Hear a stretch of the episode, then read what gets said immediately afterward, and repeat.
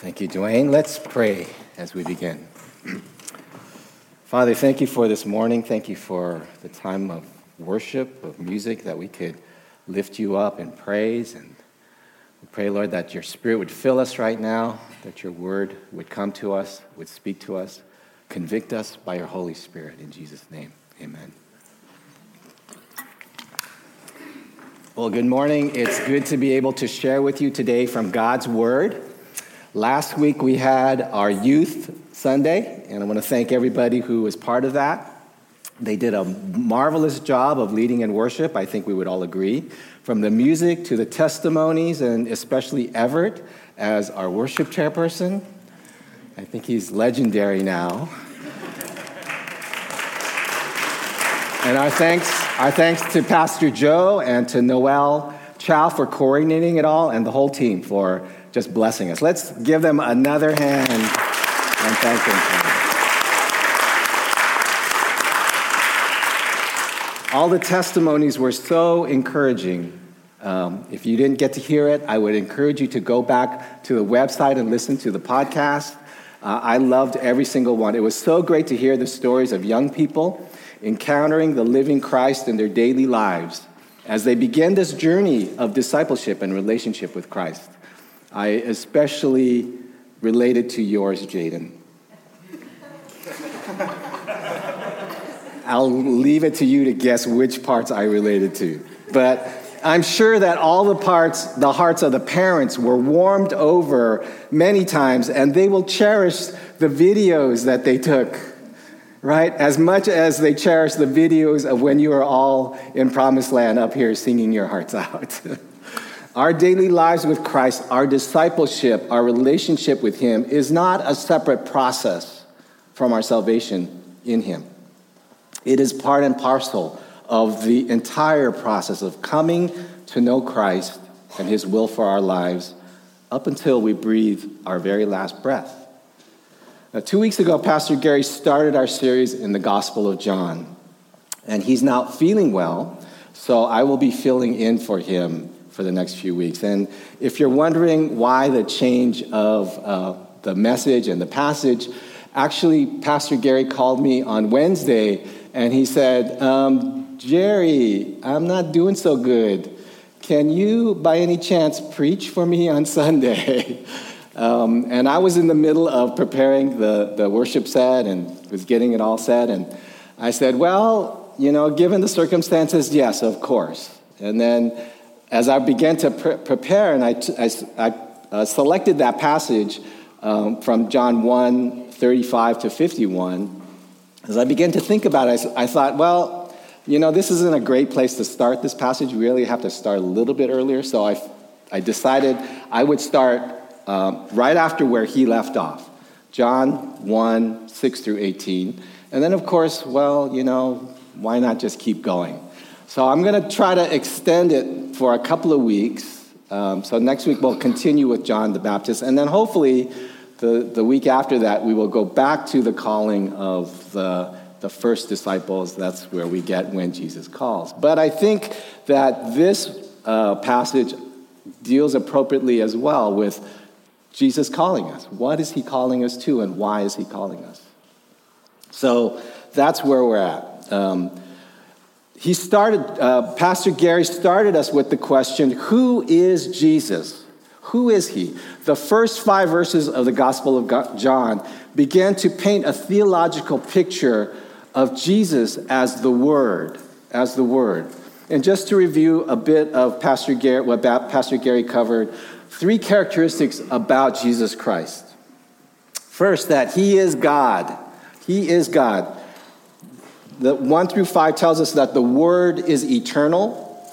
The Word is distinct from the Father. The Word is deity. And then second, that he is the creator of the universe. All things were made through him. And there was not anything that is made that has been made.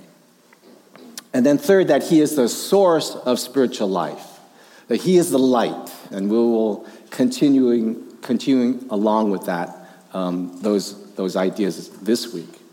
Uh, but this week we begin in verse six, where the gospel writer introduces us to another man named John. commonly called John the Baptist, probably to distinguish him from the author of the Gospel, John the Apostle. So two different people, John the Baptist and John the Apostle, who's writing this book that we're reading. Now, John the Baptist is somewhat of a misnomer because the Baptist denomination did not exist in the time of John the Baptist. Uh, a more literal translation might have been John the Baptizer, because one of the things that John was known for was he would baptize people. Along with his pre- teaching and preaching of repentance, he would regularly hold baptisms um, to those who are, became his followers. So he became known as John the Baptizer. And again, for those of you who haven't heard, we will be having a baptism class today at eleven thirty, back in the game room, back there, and we will be covering the topics of what is baptism and why should why should we get baptized. But if you remember from the Christmas stories, John the Baptizer was the cousin of Jesus, only a few months older than Jesus at the time, and he began his own public ministry with quite a splash. I don't know, do we have the picture of, there he is, okay. He looks like a Neanderthal in this picture. That's why I picked it, because he, it's, he's really wild and crazy. Some might even say that John the Baptizer was a little bit crazy, a little bit wild. He wore a camel hair cloak. He ate honey and locusts. Uh, he, he was calling folks on the carpet for their loose morals and questionable practices. He was pretty radical for his time. Um, and, and that would later get him into a lot of trouble. In fact, it would cost him his head, literally. He got beheaded because he... He told some some people the wrong thing. It wasn't politically correct, and that's what happened. Now, the reason for his radical appearance was that he had taken the vow of a Nazarite, vowing not to cut his hair or to get married or to drink any strong drink. It was the same vow that the Old Testament judge Samson took. You know Samson, Samson and Delilah, right? And so he would bear a striking resemblance to, in many ways, to Samson. But in the beginning of his ministry, John's primary responsibility was to point people to Christ, to point them to Jesus. The gospel writer tells us John's mission was to bear witness to the light, that he was not the light, but that he came to bear testimony to the light, that all might believe in him, in Jesus. Now, if you were to try to explain Jesus Christ to someone else, how would you do it? How would you do it? What would you say? What are some adjectives that you would use? How would you describe Jesus? And if you were to explain to someone else your relationship to Christ, what would you say? How would you describe it? What would you, what words would you use to describe that relationship? What adjectives would you use? Well, here the Apostle John is trying to explain who John the Baptizer is and was. What was his mission? Why is it so important? Well, it is important because today we are witness bearers to Jesus Christ. Just as the young men and women bore witness last week, all in the Christ community are witness bearers to Jesus Christ. We are all called to do that. But what does that mean for us? What does that mean for you and me if we believe in Jesus? Well, I think the Apostle John gives us some answers to some of those questions. And the first one is that one who bears witness is one who is sent. One who is sent. The Apostle John says that, that, that John the Baptist was sent from God. He was sent from God. And just as John the Baptizer was sent from God, we are sent as well. We are sent as well. We don't go on our own volition. As disciples, we are sent from our master and commander to bear witness to others. But we don't just bear witness of anything. We are to bear witness to the light, verse seven says, that all might believe in him. And then in verse eight, we are not, we are not the light, but we bear witness to the light, just as, if you will, the moon reflects the light of the sun. I don't know if you ever follow the monthly phases of the moon. Have you ever noticed that the moon um, goes through different phases? It waxes and it wanes. Did you know that the moon has different phases?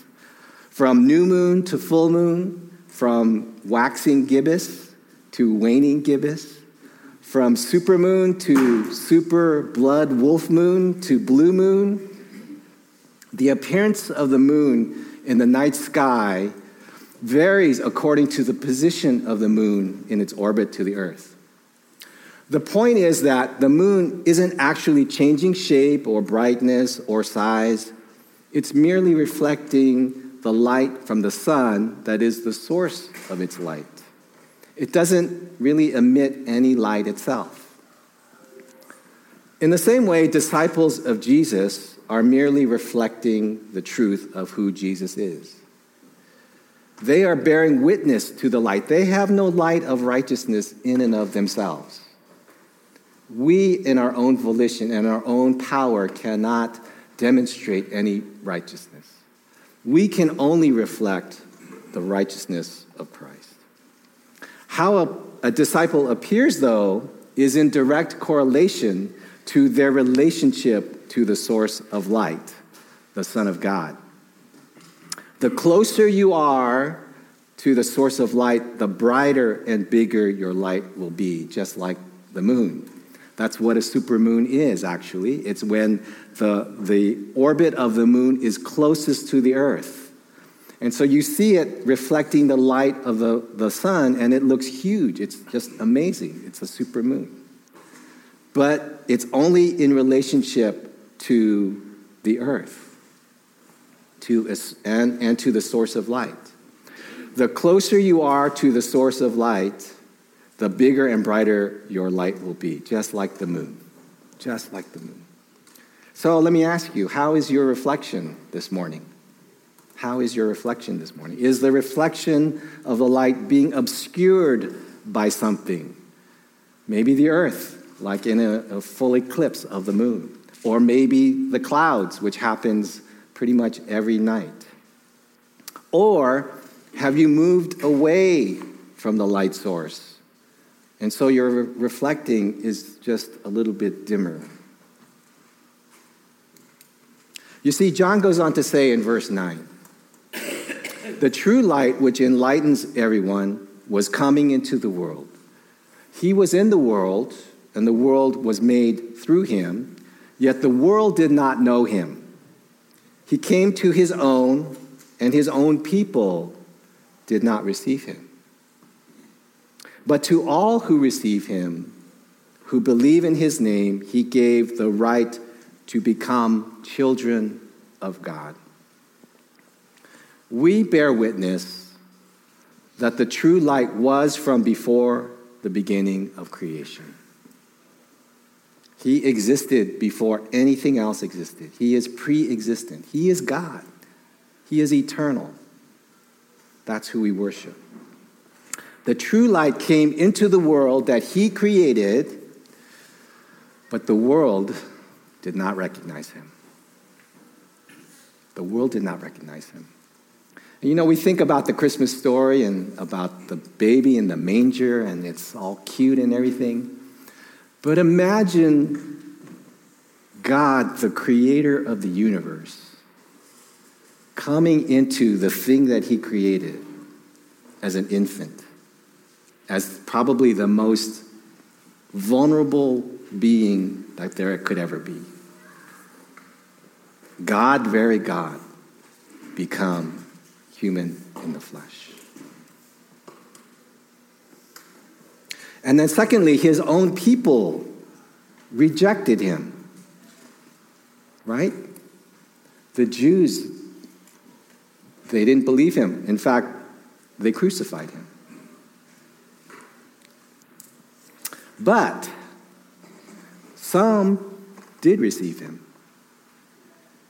And they received adoption into Christ's family. Isn't this all true today? The world does not recognize Jesus for who he truly is. Some say he's, he was a great teacher, which he was.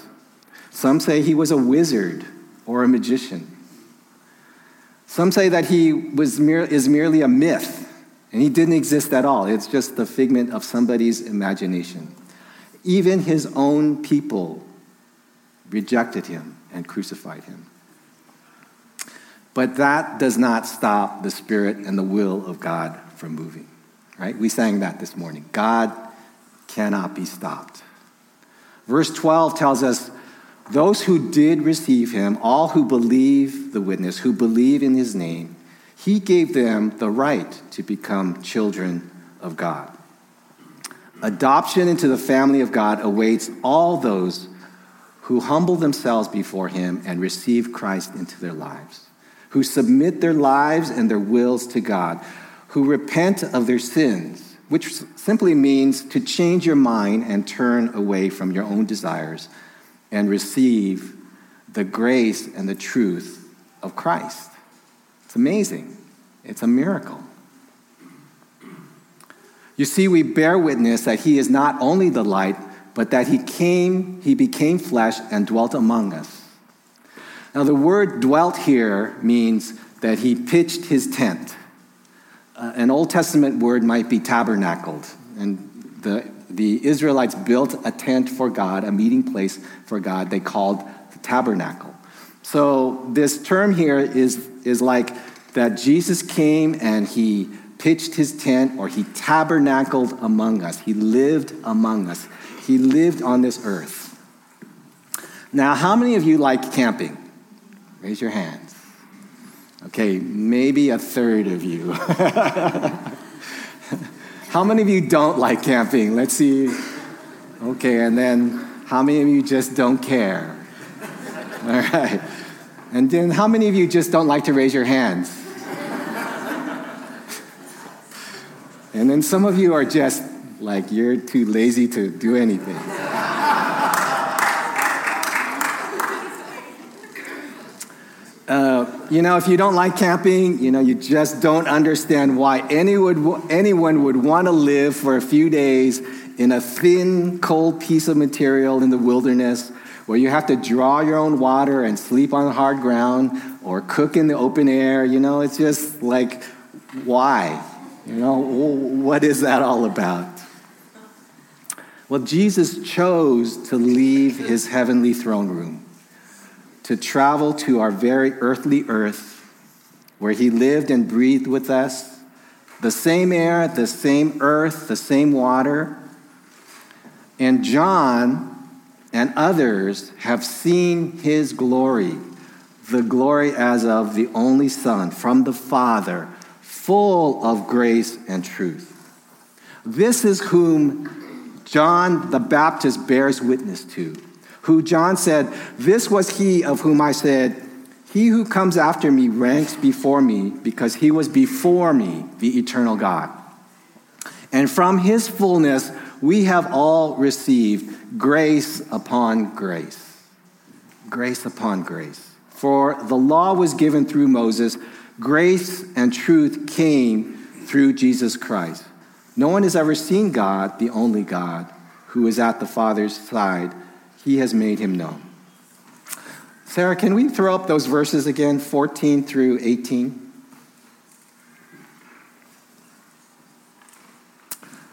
The Word became flesh and made his dwelling among us. We have seen his glory, the glory of the one and only Son, who came from the Father full of grace and truth. John testified concerning him. He cried out saying, "This is the one I spoke about when I said, he who comes after me has surpassed me because he was before me."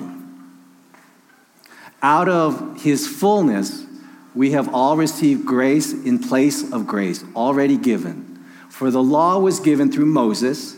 Grace and truth came through Jesus Christ. No one has ever seen God, but the one and only Son, who is himself God and is in closest relationship with the Father, has made him known.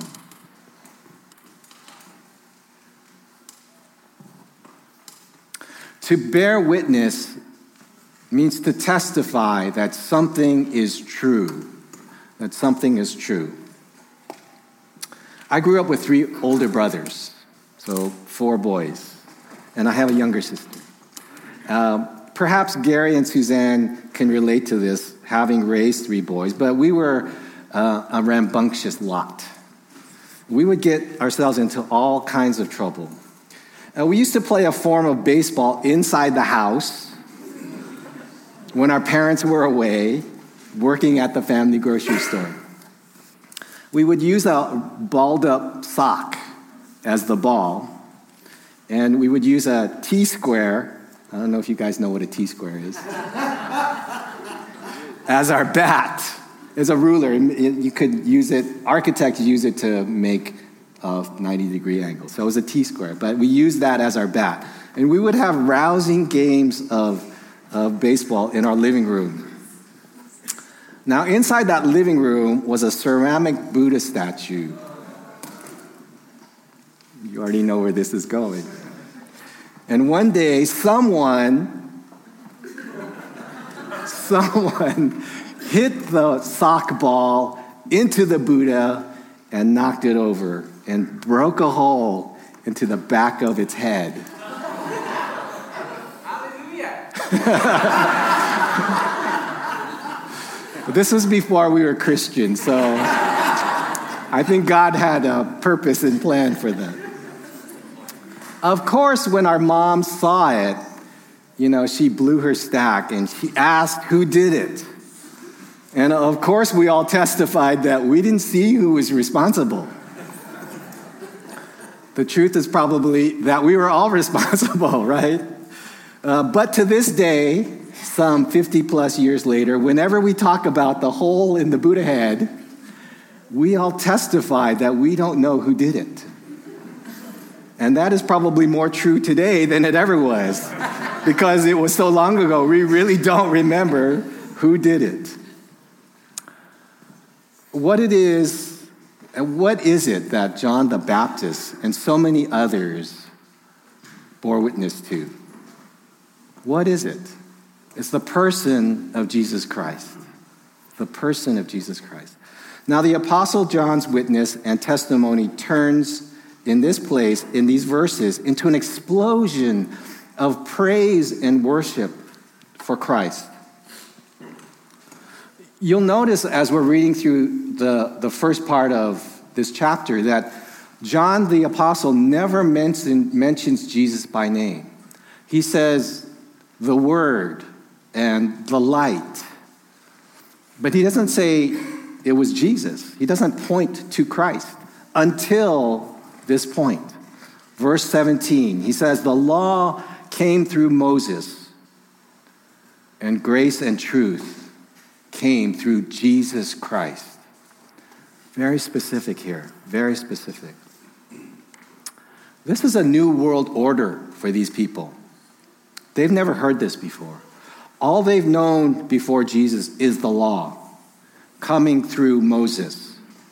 But now, in the fullness of time, in the fullness of his time, Jesus came, bringing not only the law, not only the truth, but along with it, grace. It is not grace or truth. It is grace and truth. It's not a little bit of grace and a lot of truth. Jesus came in the fullness of grace and truth. Today, you know, Christians are condemned sometimes for being too rigid, too judgmental, too full of the truth. And I think somewhat that is true to some, to a certain extent. There is sometimes very little room for grace. So then some Christians try to balance this out by being full of grace, forgiving everything. You know, that God doesn't judge, and neither should we, and that sacrifices the need and necessity for truth. We cannot live in this world without law and truth.